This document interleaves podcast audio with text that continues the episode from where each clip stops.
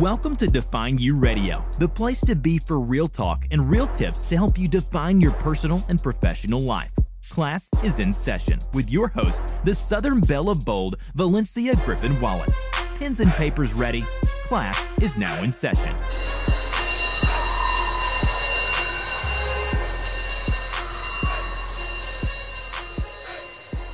Hello, hello, and welcome to the 2018 season of Define U Radio. I am your host, the Southern Belle of Bold, Valencia Griffin Wallace. If this is your first time listening into Define U Radio, thank you so much for joining us. Define U Radio classes in session is the place to get the life lessons, strategies, and more to help you define life on your terms.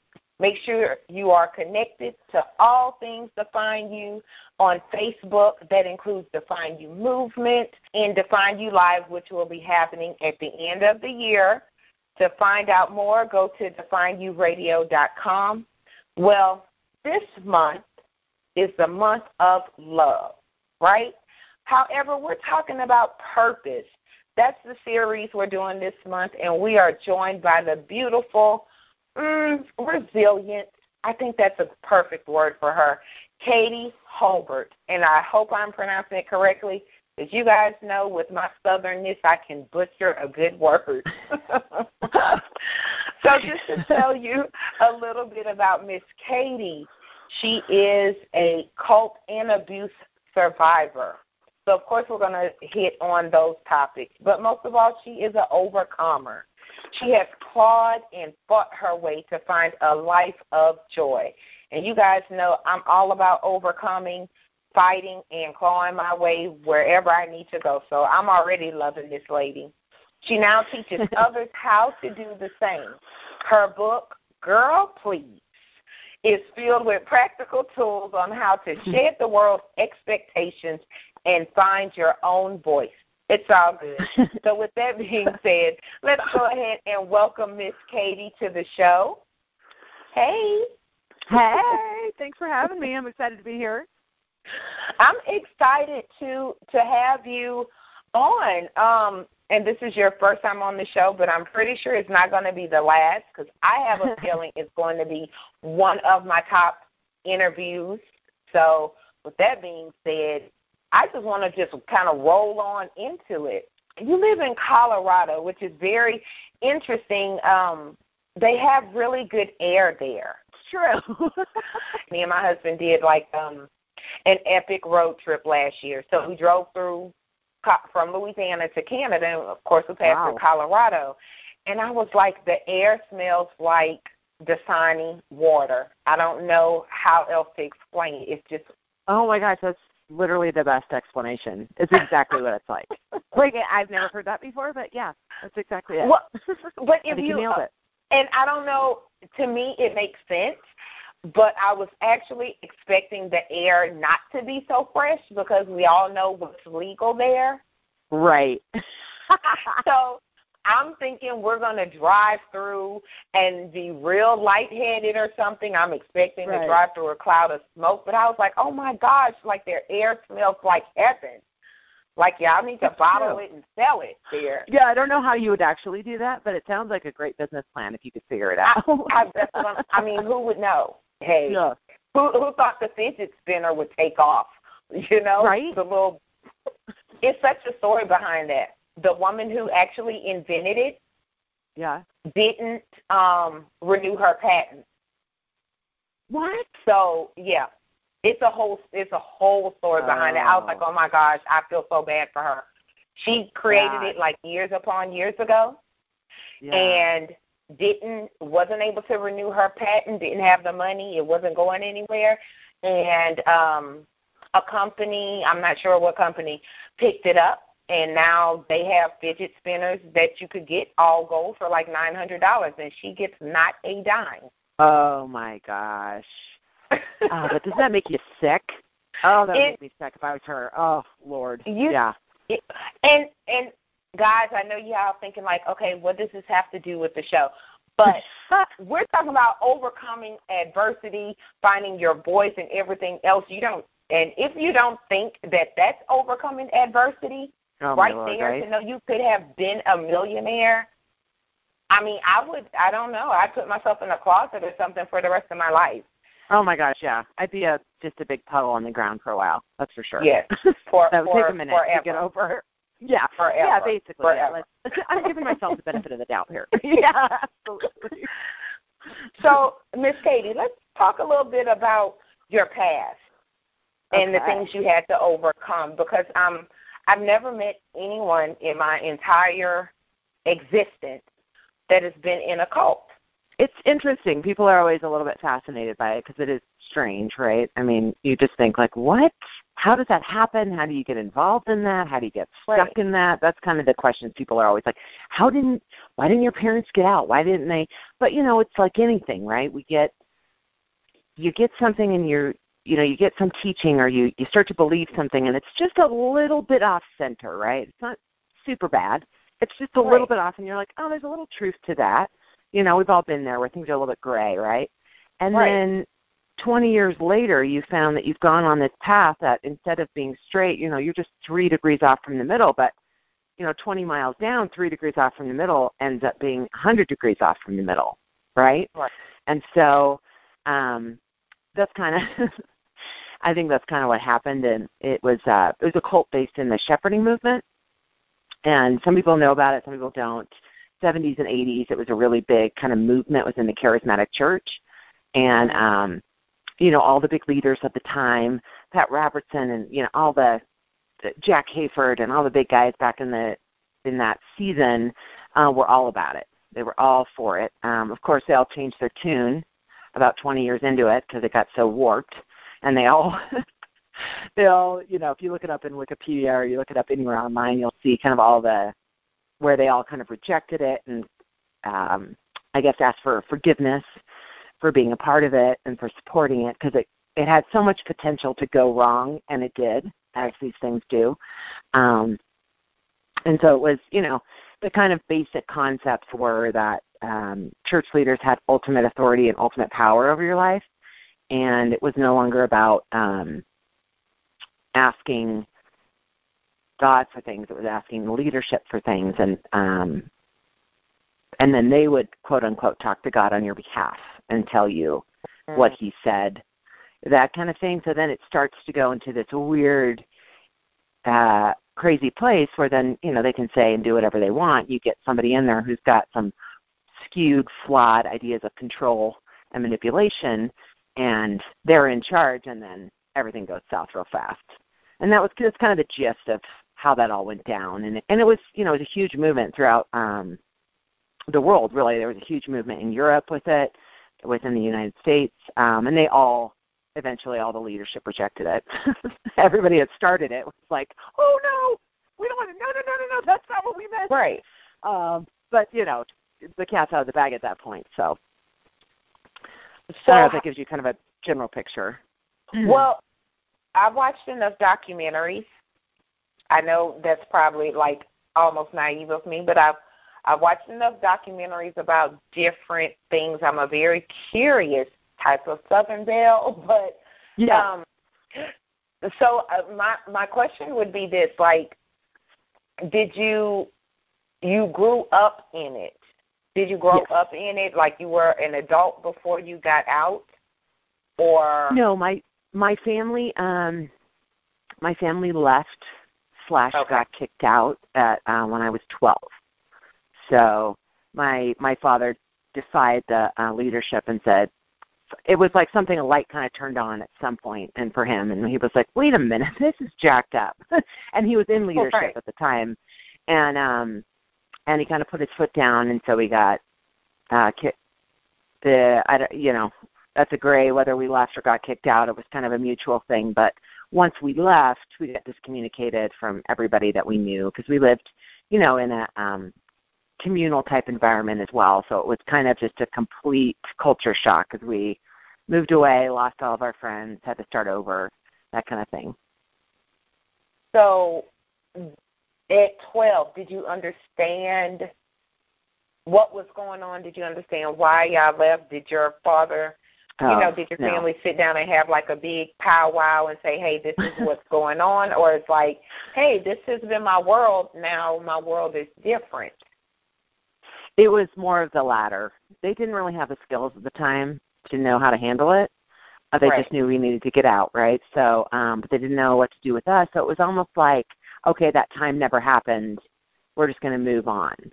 And so, unfortunately, kind of what I learned from that was, oh, just cut that off and pretend that part of your life didn't happen. But really, I've got an arm, you know, just to give, you know, an analogy here is I've got an arm that's bleeding, and instead of healing it, we're just going to kind of lop it off and pretend it doesn't exist. And that just created greater bleeding, really. You know, it just um, super counterproductive to do it that way, but they didn't really have the skill set to to know what to do. And so you know- that was kind of their idea. We do that in life, though. Sometimes, Oh, my or gosh, that's so much. really painful. I just Mhm. rather act like that part of my life didn't happen. oh yeah, hundred You percent. we all just want to dissociate on some level and then and sometimes it's a necessary thing you know part of being in the cult when i was a kid was there's a lot of sexual abuse that went on there were a lot of you know it's i talk about it in very general terms but you know there was a lot of very horrible things that went on behind closed doors but and so you learn to dissociate. And it's actually a gift during that season of life because it's the only way to survive it um is to just check out. You know this isn't happening um, and it's a it's a very extreme form of denial um, but it's it's actually a gift that we're able to do that to survive.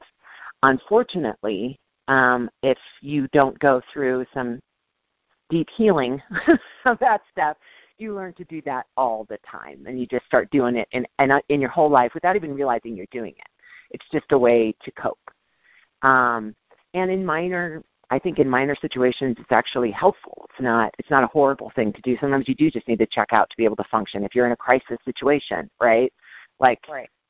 Processing the the emotion of what's happening when your house is burning down, probably not great.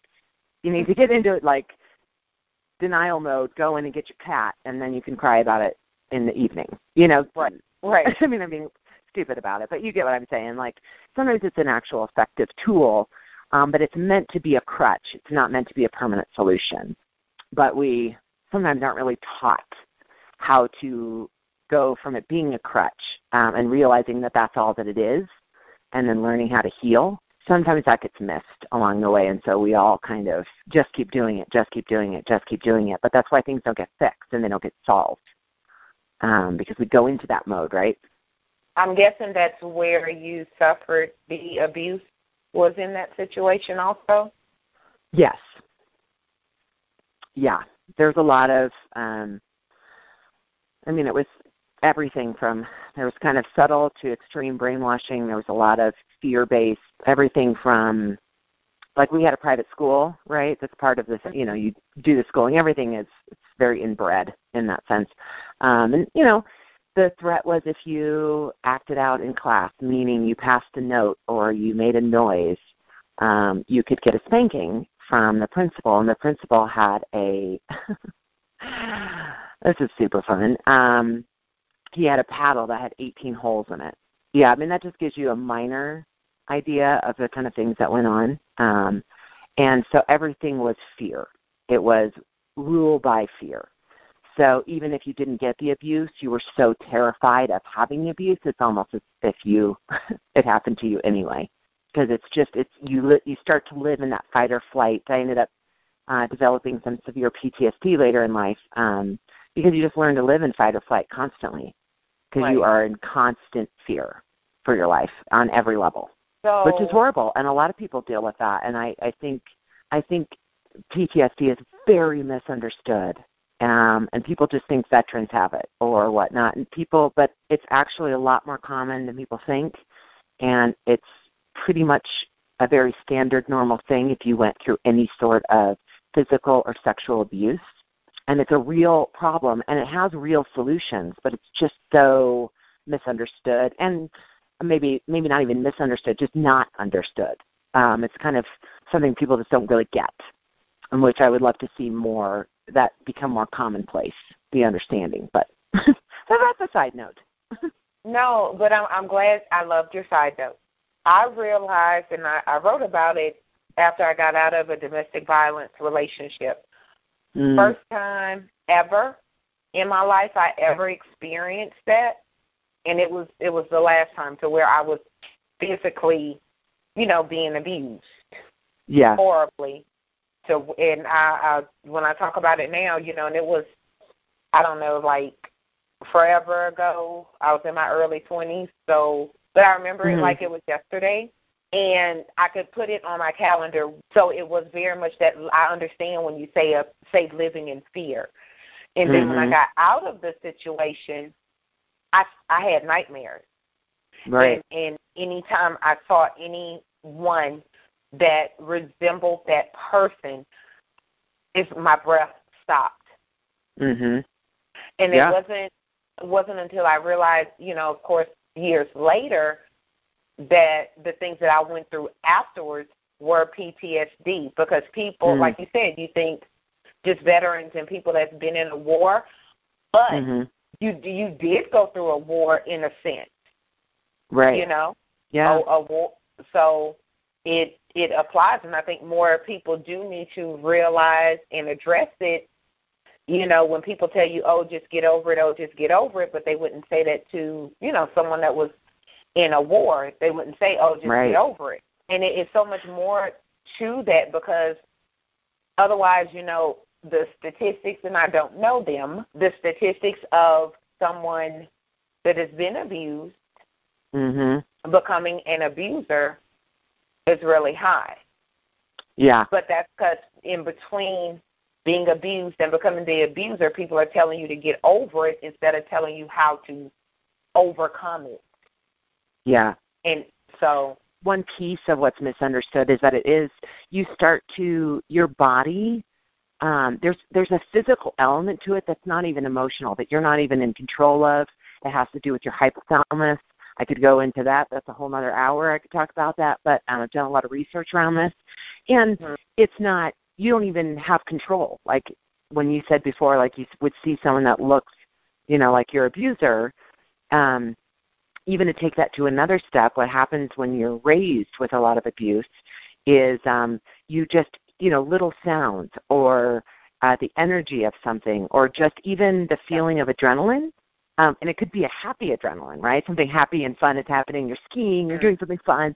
And the adrenaline, what it does is it triggers your hypothalamus to go into fight or flight because that's what it's trained to do. Because before, fear is also adrenaline and Mhm. fear will release that adrenaline and you've trained your hypothalamus to now go into fight or flight and then all of a sudden you're in panic or in uh, what i call high alert mode um, where you're all of a sudden scanning the room and you just feel really out of place and really unsafe and nothing happened like literally nothing Right. happened you were doing something super fun and then all of a sudden you're in full meltdown and the the uh, the lack of understanding um, around that is people are like, what what is going on? You're acting crazy, or you're this, and it's really not. You, your body has been trained to do something, and there's an actual process of having to untrain yourself um, physically, even. I mean, there's obviously emotional stuff and all those things that need to happen, but I think we all are all kind of aware of that at some level. But there is more to it than that, and it's not, you know, somebody's not being um, there's a lot of people saying, "Oh, you're hypersensitive." Yeah, I am hypersensitive. Right. Because I got the sh- crap kicked out of me enough right. that I am And- and you- hypersensitive. You're welcome. you have a you have a different type of awareness um, yeah. that other people don't have. Yes. um, and some, you know, your body goes into protection mode sometimes, even when there's no need to to protect you, so to speak. Yeah. Um, shift happens anyway.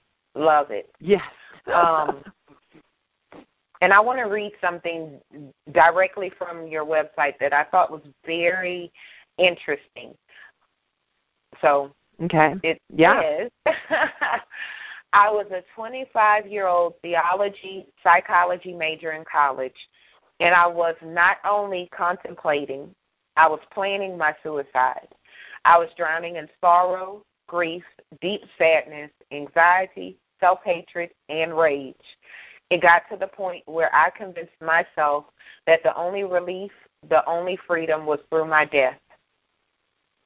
You were 25, so mm-hmm. this was what 13 years after you and your family left the cult. Yep. So you would think, you know, by 25 you've adjusted, you're you've embraced and fully found this new world and loving it and you know everything else. Yeah.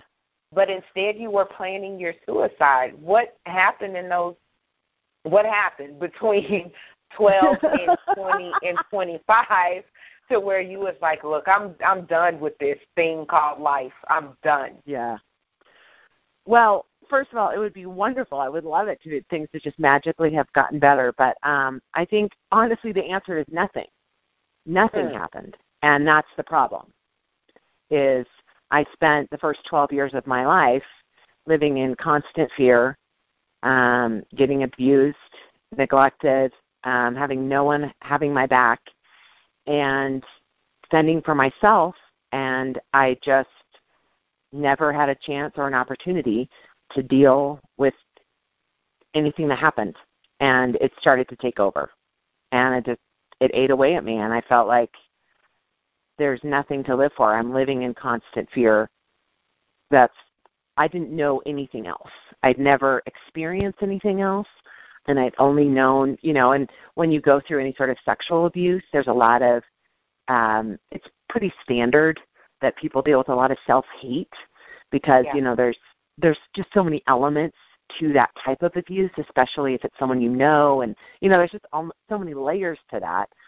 So, um, you know, it, it's really just that none of that stuff ever got dealt with, and a wound that that gets uh, ignored just gets bigger. It doesn't go away, and we all want to pretend that it does, but it doesn't. And so it just gets bigger and it gets bigger and it gets bigger to the point that it was all consuming. I just thought there's I mean, I don't see the point anymore. And you know, even at that point, the reason I was in school was that I was driven towards theology and psychology was because I'd always had a faith. This is the irony of this whole situation is that even even in such a horrible situation uh, with the cult and whatnot, is I already always had a very strong faith and a very strong connection to God and um, I always felt like everything that I'd been taught was off, and there was something innate in me that just connected um, spiritually. But you know, I went to school looking for answers, even for myself. That's why I was studying what I was studying, and they weren't there. And Right. you know, no amount of answers in your brain can heal your heart. By the way, that's another side note. Um, That's a good quote though. That's a great I know. I like that. I just thought of that. That just came out. I like it. I'm gonna. I'm gonna hold on to that one. I'm gonna write that one Yes. down. You, Yeah. you need to post that and and put your and put your name on it and Yeah. that that sums up life Right. in one sentence. The the interview like could end right now and we've done a great show because of that one like just that one line. Just that one line, right? Yeah. That's so true. Mm. What what was the what was because obviously you didn't commit suicide. Yeah. Thank God. What was yes you're right. Thank thank God. But I know with that, um, I always say like I, I hit the brick wall so many times in in life, and the only thing, one of the only things that kept me from committing suicide because I don't like pain. Um, when I hit was at my lowest, and like Mm. you know, what's the point of this? You know, I hate everybody. you know, I hate Right, everybody. yeah. All this, all this stuff that happened to me was not my fault, but yet I'm the only. Everybody's running around here skipping, and I'm the only one that's dealing with it. you, you do feel alone. You oh, know, for sure. and who's gonna miss me if I'm not here? Because no, no one loves me anyway. That's Yeah. what your mind tells you. Yep. And and if your heart's broken, you don't necessarily know why it's broke. You just know something's not right. Yeah. So what was It's true. that? What was that? That shift. When did the shift happen? What was that defining moment that you said, you know what? I definitely I got to be here. I got to be here. Well, I you know, I'll tell you the truth, this was uh, it was a total God thing. It was not a me thing. Um, I was um, driving to school, um, and I had it all. I thought it. I was thinking about it, thinking it through. How was I going to do it? How was that going to, you know, how was I? And my suicide is what I'm talking about. And um, I just felt a physical presence in my car. First time this ever happened to me. And um, and I heard uh, as close to an audible voice as I could, go to the hospital, go to the hospital, go to the hospital. And I just over and over and over again. And I just felt this overwhelming because I knew this was it for me. Like I was, uh, and I, it just felt compelling. I felt this, I felt peace, but I really felt a physical presence in my car with me. And so I just drove to the hospital. I was like, okay.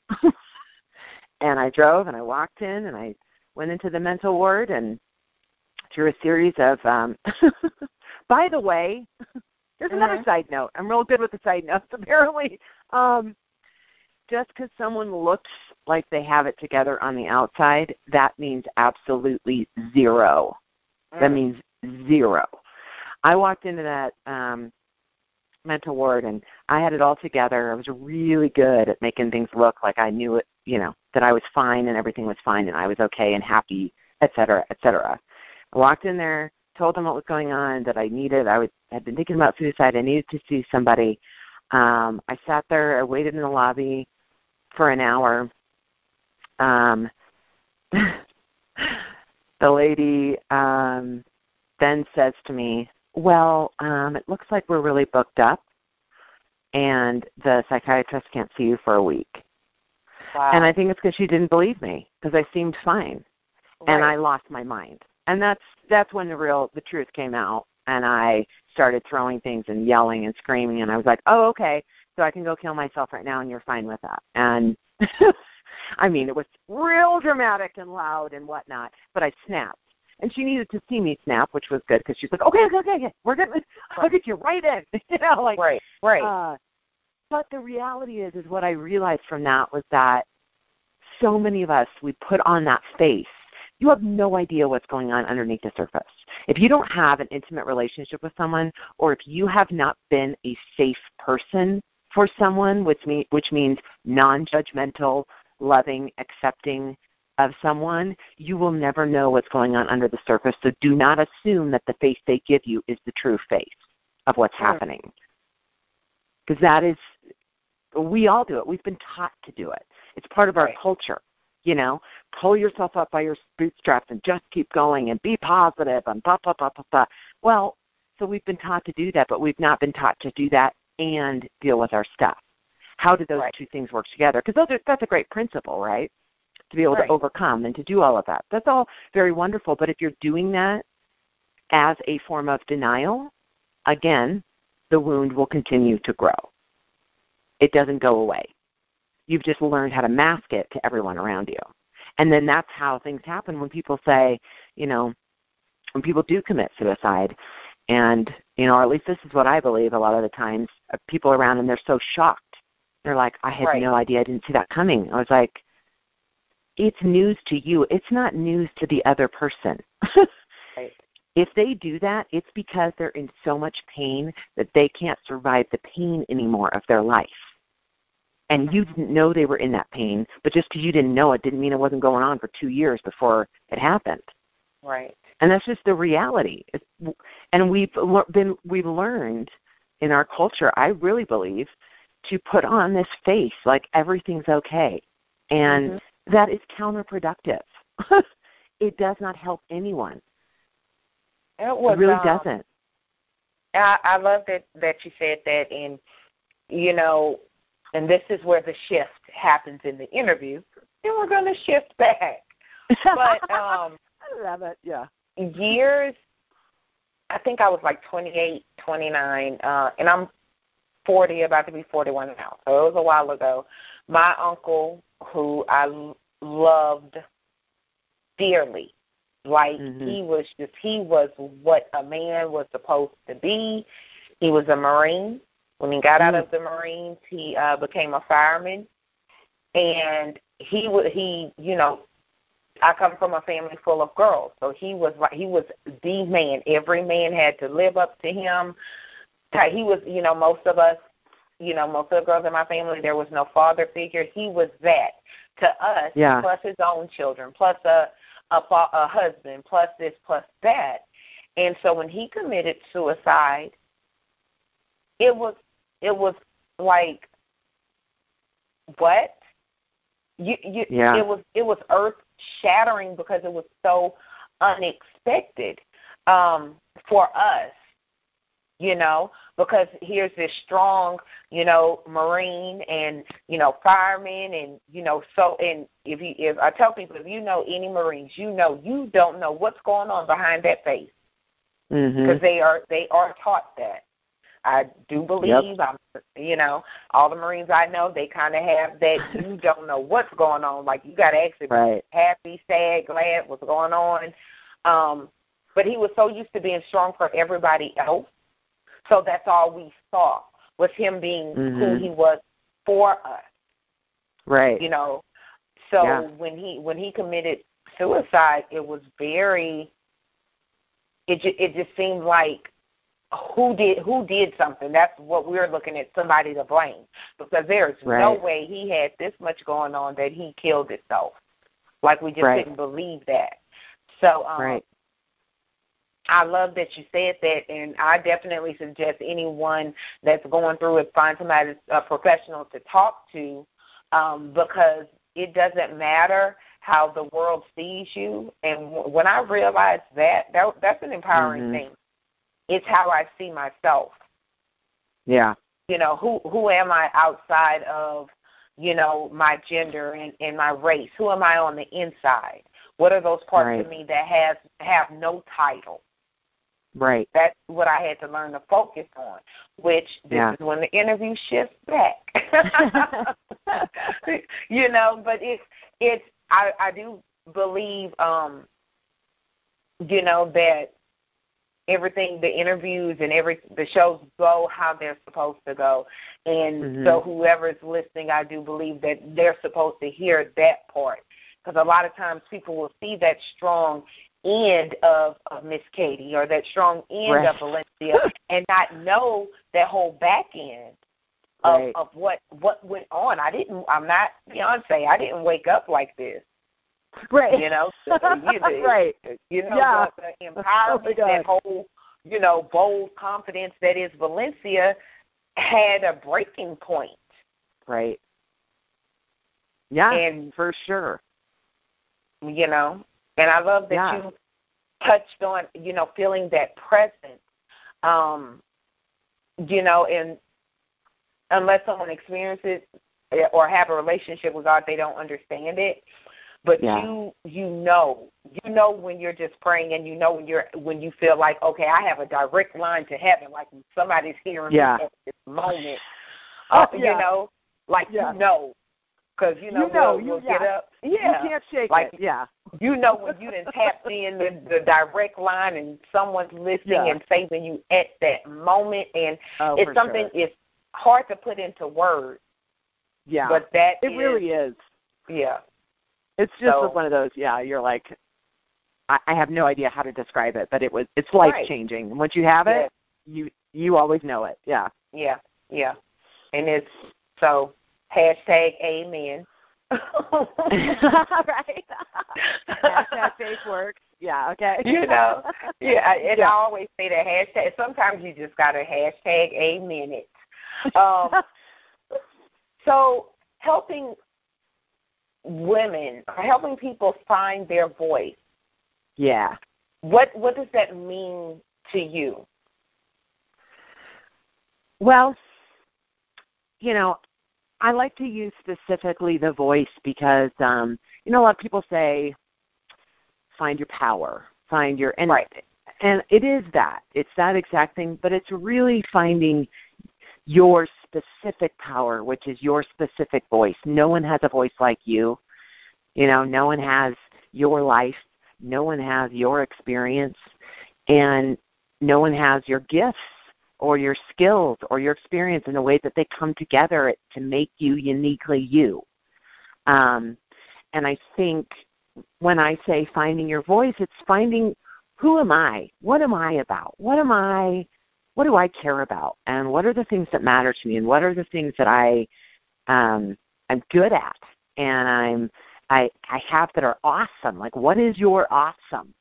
And mm. finding that and embracing that and being able to stand in that so that you can shed all the other stuff.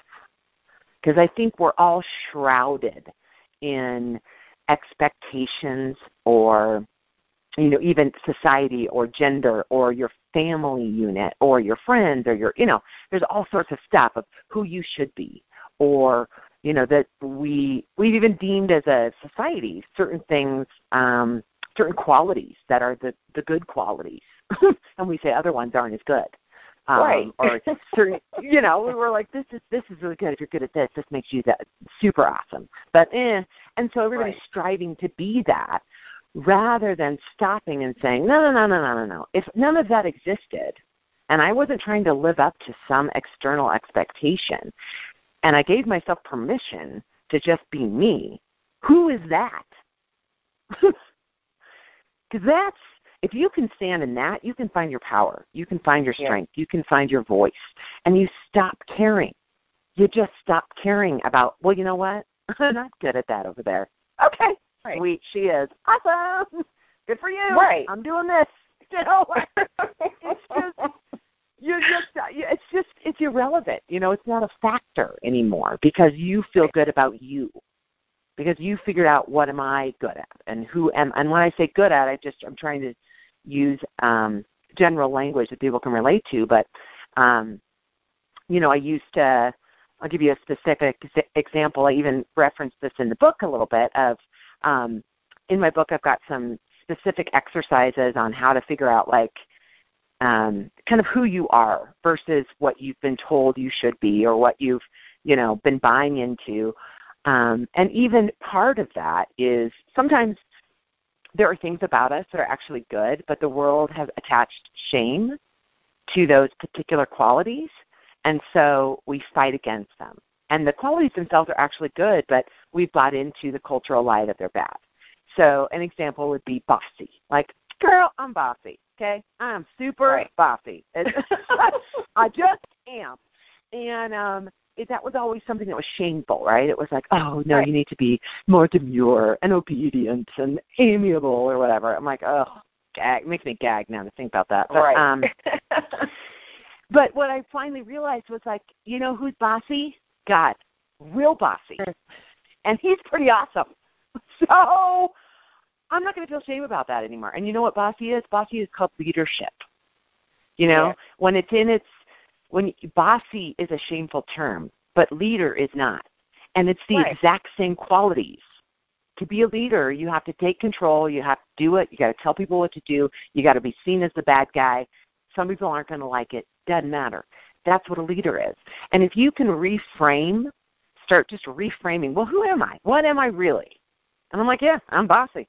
But you know what? I'm real good at it. and I'm a natural born leader. It's um, so my take on a lot of this stuff is like reframing. You don't need to become somebody else. You don't need to focus on all your weaknesses and like trying to make those better. Why don't you just figure out what what you are and own that and start walking in that and be like, yeah, girl, I'm bossy. You don't like it? That's okay. Right. you can go somewhere else. You don't have right. to be under me. Like you don't have to listen to me. You know, and that's you know, we just um I think culturally, um, we do focus so much on fixing our weaknesses that yeah. that is actually a recipe for insecurity. It's a recipe for you to stay in, stuck in feeling bad about yourself and feeling insecure and not being able to have your own individual voice because you're spending all of your time trying to fix everything that's wrong with you rather than embracing everything that's right with you. Mm. I, and, and that's where happiness comes in. Absolutely. Um, that's an and people don't realize. I I see so many people, and I'm doing my air quotes, ladies and gentlemen. so many people in this empowerment space air quotes, insert air Yeah. quotes here, um, want to be be quiet and cute and let's all take the same kind of pictures and do the same kinds of poses and let's all be nice and sweet. Um, and I'm like, oh, that is so not me. And accepting my most empowering moment was when I accepted. Guess what? Yeah, I'm loud. I'm a little country. Sometimes I have an attitude. I don't like everybody because I don't like fake people. And guess what? I'm perfectly okay with that. And I and you know everybody doesn't like me, and I don't like everybody, and that's okay. And Yeah. that and God made me this way for a reason. Yeah. And that was empowering. And and I've said that Yeah. because we, a lot of times as women, and I and I say women, but men too. But I'm a woman, so that's what I can relate to.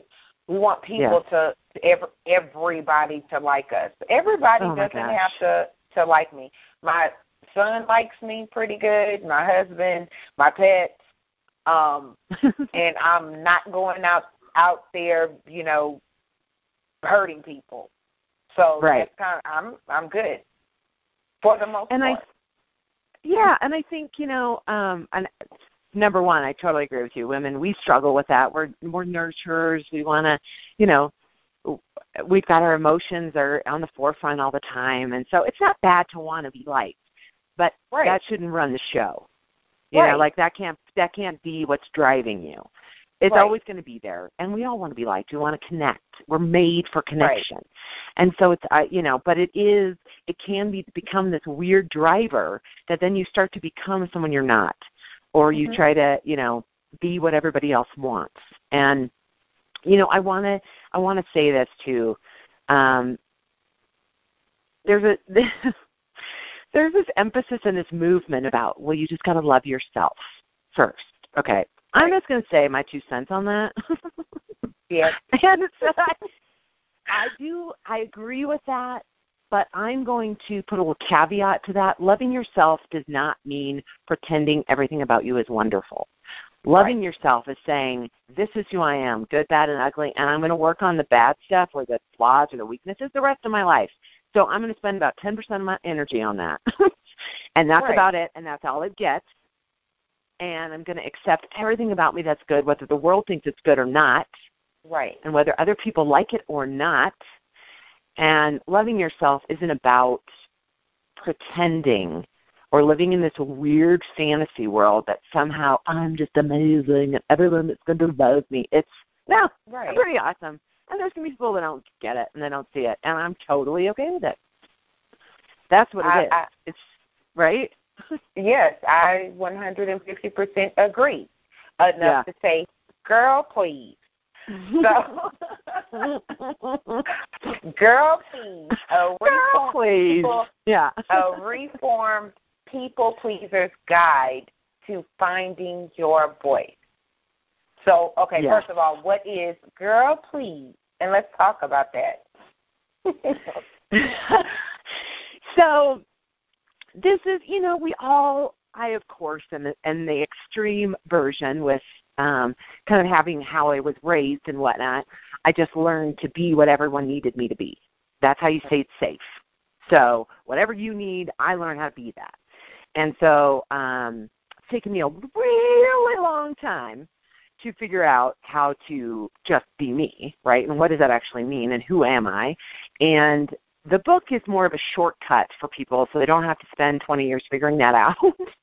it gives kind of a series of exercises for you, tools to figure out um, what is it that you want to own about who you are? What is it that you want to claim? And why doesn't it why why it doesn't work to be somebody else? And I give some real specific examples of how we do that and we try to be somebody else a little bit or we kind of we water down a version of ourselves to be more palatable to someone and how and why it still feels unsatisfying. And you know we we think oh well this will work. This is i'm still sort of being myself. I'm being a version of myself. No Right. no no no no no. When you water it down like that it will still feel unsatisfying. And you still won't you still aren't going to feel good because it's a watered down version and you know it. And you're not getting any sort of validation or recognition for who you really are. You're getting validation or recognition for the person you've watered yourself down to be, and you know that's not your real self. and so you don't it doesn't feel satisfying. So stop doing it. um that's kind of the, the gist of it. But it's really just a um I also go into specifics of sometimes you know, um we have desires for our life, right? I have this specific um, exercise in there about dreaming. So I, I have people take 10 minutes and just dream like big fantasy about your life. You know, like what is it going to be? Who could it, you know, what would it be if you want, if it was everything, um, what would it look like? What would it feel like? What would your life be if, you know, you could have whatever you wanted, let's say. And um, what what happens is I've worked with a lot of clients on this, and it's this subtle thing happens. We do this dream, and then all of a sudden, internally, we go small, mm. and we think. You watch yourself all of a sudden talk yourself out of it. Oh well, I can't really do that because, I mean, that's never going to happen. That blah, blah, blah, blah, blah. you know, and all these little creepy little um, false beliefs starts coming in about how that's not possible for you for whatever reason, and you start poo-pooing your own dreams. And so there's a lot of um, there's ways to figure out what those things are, and then to start challenging those belief systems. Are they, you know, is that really true that that's impossible for you? like really? Because most likely someone else has had the dream and made it happen. Let's right. be honest. There's not a lot of new things going on in the world, and so I mean there are, but you know you get the gist of what I'm saying here. It's someone's probably already done some version of that. So it's not that it's impossible. You just believe it's impossible for you, which means there's self doubt, which means you're not standing in confidence, which means you haven't fully owned who you are. Because if you owned who you are and you were able to really stand in that, you would start seeing your dreams as an extension of that person. And you'd be able to be like, oh, sweet, dude, I'm awesome. I'm going to make that happen. And it would be an easy shift You know what I mean? Like, right. I mean, I'm making it, but really, that's what would happen. If that's not happening, I guarantee there's a false belief around it.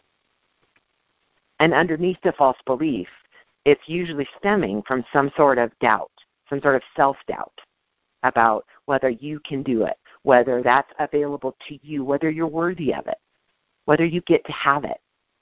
You know, there's so many of those kinds of things going on under the surface that we don't even know are happening. Um, and you know, I had a client um, at one point, and this is just kind of a random fun story, but she was she wanted to start her own business, and she had all these dreams, and she actually was really a very talented artist, and she was uh, wanted to build a business around it and um, work for herself, and she was teaching, and she didn't want to teach anymore. She was like, "Oh my gosh, I'm just so over it." like you know, she's a school teacher. She's like, "I just I don't like it." And um she felt like she had to you know she felt like i know awful probably not the right job. Um but she's you know she's teaching she's doing all these things and um and through a series of us you know talking and having a few sessions what came to the surface because we did this exercise about the dream and whatnot is that she realized that her parents had slaved to you know to provide for them. They both her parents had both worked two jobs. And so in there she'd gotten this somehow belief system that she had to kill herself doing something she didn't want to do to provide for her family because she had two kids and whatnot. Um, and you know, there's a whole bunch of stuff behind that. But the reality was, is all she needed was this shift of realizing, oh, that's I'm actually believing that underneath. And I was like, do you think that's actually true? Perhaps they did that so that you could live a different life than they did. Right. And she went through this process and she just shifted. And it sounds, you know, we're I'm saying it like, and you pro- you know, people are probably saying thinking, oh yeah, duh. but we have all of those things happening all the time underneath, right? Of like these little belief systems that are keeping us stuck. Little belief systems around who we are, what we could be, what our life could look like. And all it takes is just a little bit of time and a little bit of attention to be like, without judgment, and letting those things come to the surface and saying, oh, well, that's stupid. I don't want to believe that anymore. that's right, not working. Right.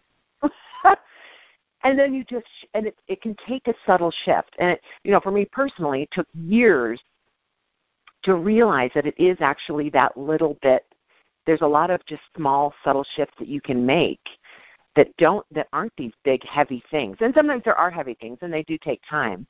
Um, but you know, even myself coming from all that abuse, the things that have brought the most power into my life for me personally have been not just the healing from the abuse itself, but realizing what I believed about who I was and about who the world was around me because of what happened.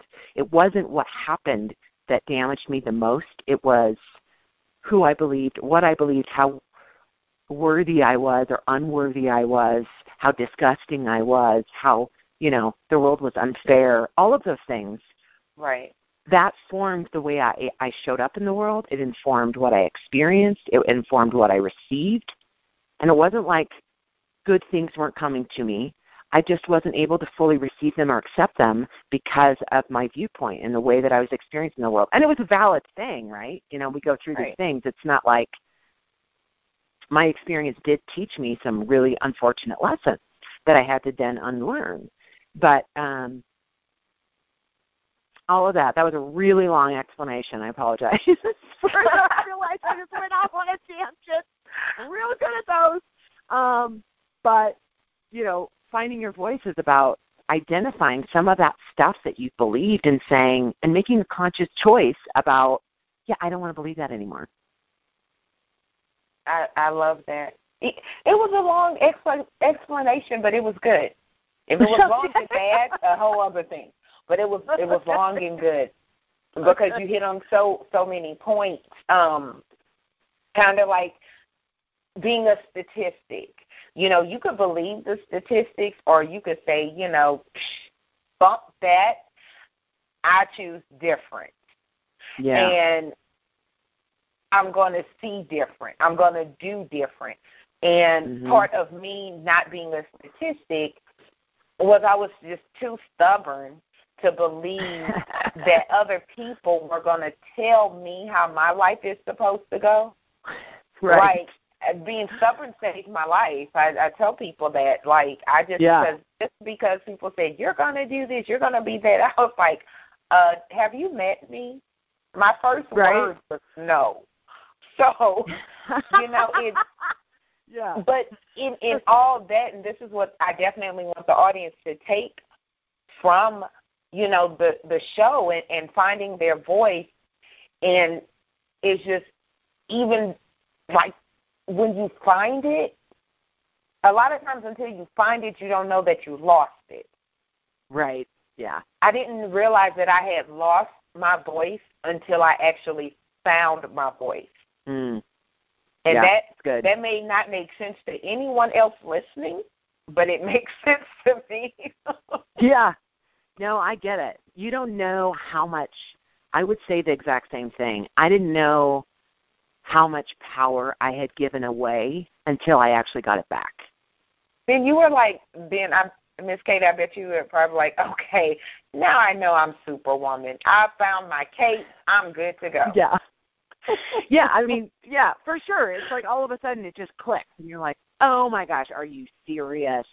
Right. like I am awesome, and I could have been living like this for 20 years, but okay. putting on a fresh pair of contacts. Yeah. You know, like yeah. putting on a fresh pair of contacts. All of a sudden, you mm-hmm. see stuff you've been missing the whole time. So, Absolutely. And it's, you, you know, are, I mean, I want to say from a grace perspective, for mm-hmm. anyone that's listening, I mean, it is a process, and you got to give right. yourself permission to go through the process. You're not going to like magically wake up, you know, one day and all of a sudden everything's better and you feel really great about life. It's a step by step process right. that sometimes starts it speeds up over time. Like yes. and then all of a sudden you do have that like aha moment sometimes right. where things shift and then it's a and it's a true shift. But like I mean it's like it's okay if it doesn't happen for you that way. right. you know? Like, yeah. Yeah. I mean I was yeah. close to close to thirty and I'm still realizing more and more about me every day. So, you know, that's yeah. one thing people need to realize too. I think Zig Ziglar said it like motivation is like a bath. You need to do it every day. Yeah. Um and you definitely have to have to consciously focus on having better days. and Yeah. being a better a better you for you. Mm-hmm. And it's, it's a lifetime journey, which is why they For need sure. to get the book. Girl, please. Amen, girl, please. so how can they get the how can the audience get the book and connect with you? Well, right now, um, the book is available as a Kindle version or a paperback version through Amazon. So you can find it there. Um, you can connect with me via my website, which is shifthappensanyway.com, or you can find me on Instagram at uh, backslash KT Hulbert, just the letters KT. Um, those are kind of good ways to connect with me. I'm also on Facebook at backslash Freedom Joy Living yeah, those are the best ways. And the book, Yay. I'm hoping to extend it to other. I'm on Goodreads as well, but I'm hoping to extend it to other, um, like Barnes and Noble, that kind of thing. But that's a work in progress at the moment. Understood. A great analogy for life. A work in progress. Yes, Miss- yes, Miss Exactly. Katie, you have dropped so many great tips, and it was such a fun show, a fun and learning. See, guys, you could be seriously funny.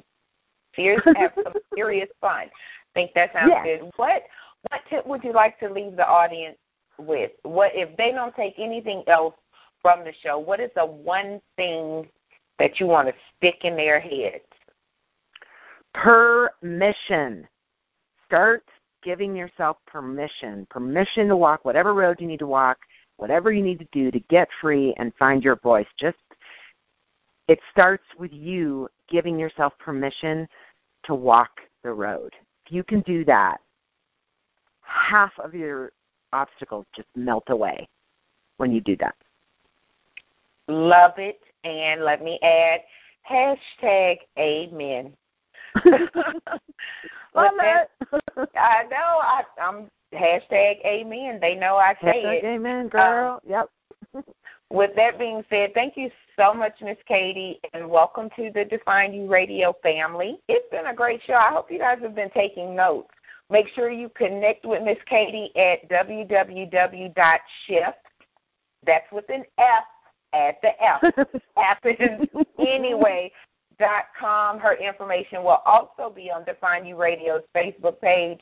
Get the book, Gurl Please, and get so you guys could you know be reformed people pleasers. It's 2018. Like let's get into some some new stuff, some better stuff. Let's be the best version of ourselves and whatever that means to us. Pens and papers down. Class is officially over.